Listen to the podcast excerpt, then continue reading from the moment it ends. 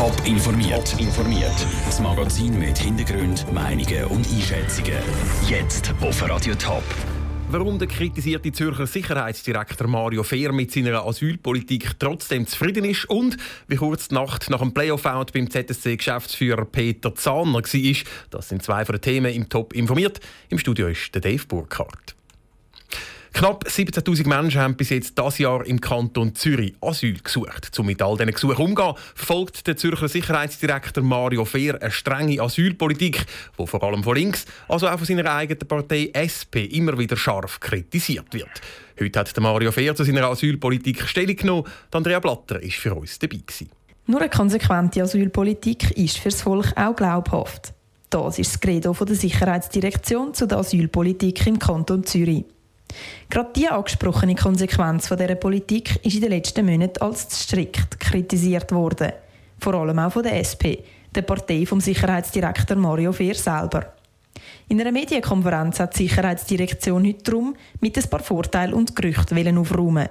Der Kanton Zürich nehme durchaus gerne Asylsuchende auf und helfe ihnen bei der Integration, sagt der Regierungspräsident und Sicherheitsdirektor Mario Fehr.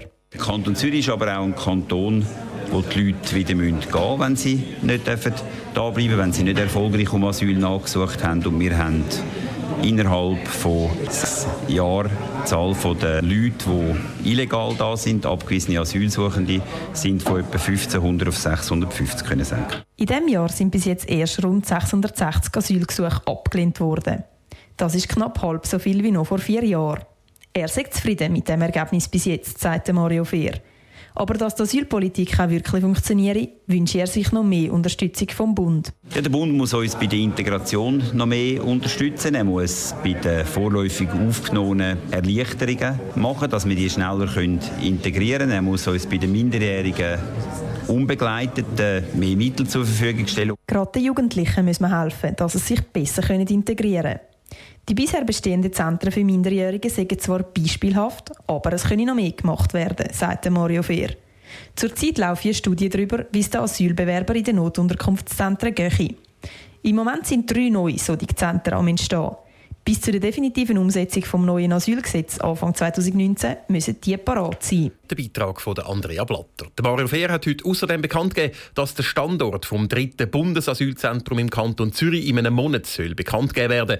Schon bekannt sind die Standorte in Embrach und in der Stadt Zürich. Wir wechseln ins Ausland. Noch vor ein paar Tagen hat ein Schneesturm das erste Treffen zwischen der deutschen Kanzlerin Angela Merkel und dem US-Präsident Donald Trump verhindert. Heute hat es geklappt. Seit einer knappen Stunde sind die beiden zu Washington hinter verschlossenen Türen miteinander am Reden. Um was es bei diesem Gespräch könnte gehen und was von dem Treffen sonst noch zu erwarten ist, im Beitrag von Noah Schäfer. Angela Merkel, die eher ruhige und überleitete Bundeskanzlerin aus Deutschland, trifft auf den impulsiven, direkten Präsidenten der USA, den Donald Trump. Was muss man sich da für ein Treffen vorstellen? Angela Merkel hat genug Erfahrung mit solchen Situationen, sagt Stefanie Walter, Professorin für internationale Beziehungen an der Uni Zürich. Angela Merkel wird versuchen, ihn erstmal charmant zu begegnen, ihn zu versuchen, auf ihre Seite zu ziehen. Aber wir wissen alle, dass Angela Merkel es durchaus geschafft hat, in der Vergangenheit harte Gegner und auch Leute wie zum Beispiel Silvio Berlusconi durchaus um den Finger zu wickeln, aber auch die harte Kante zu zeigen. Die harte Kante zeigen. Das fordert das deutsche Volk von Angela Merkel bei dem Treffen.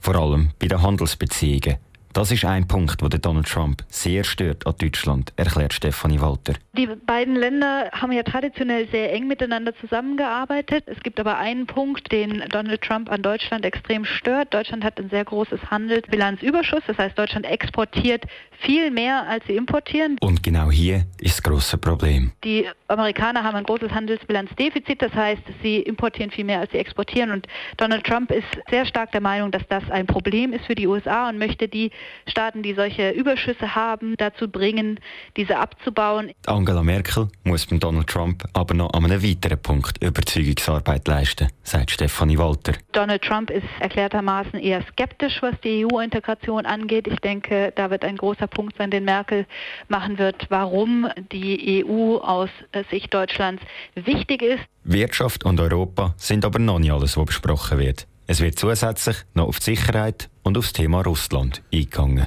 Der Beitrag von Noah Schäfer. Nach dem ersten Gespräch unter vier Augen gesellt sich dann später noch der US-Vizepräsident Mike Pence zu Trump und Merkel und im Anschluss sind noch Gespräche mit Wirtschaftsvertretern geplant. Die Nacht war kurz für den Peter Zahner, Geschäftsführer der ZSC Lions. Gestern Abend ist sein Club in den Eishockey-Playoffs ausgeschieden. Schon wieder, schon im Viertelfinal, wie schon in der letzten Saison. Klar wird jetzt der Vorwurf laut, der ZSC sei eine Schönwettermannschaft. Also vor allem dann gut, wenn es nicht um viel geht und zu wenig hart fürs Playoff. Eine bittere Pille für den Peter Zahner.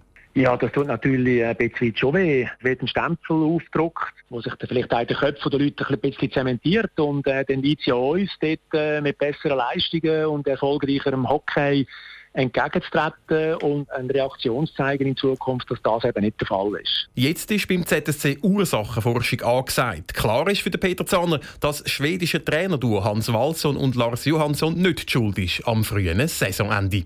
Die Trainer haben sehr gut geschafft, haben natürlich auch sich als Schweizer Hockey äh, zuerst einmal gewöhnen. Alles in allem haben uns die Strafen, die äh, zum Teil wirklich unnötigen Strafen, das Knick gebrochen, sei es in der Champions League oder in der Qualifikationsphase, wie auch jetzt in den Playoffs, haben wir einfach zu viele Strafen gehabt, die dann zu Goal geführt haben. Nicht nur das Trainerduo sitzt beim ZSC trotz dem frühen Out, aber sicher im Sattel. Auch der Sportchef Edgar Salis ist laut Peter Zahner ein kein Thema.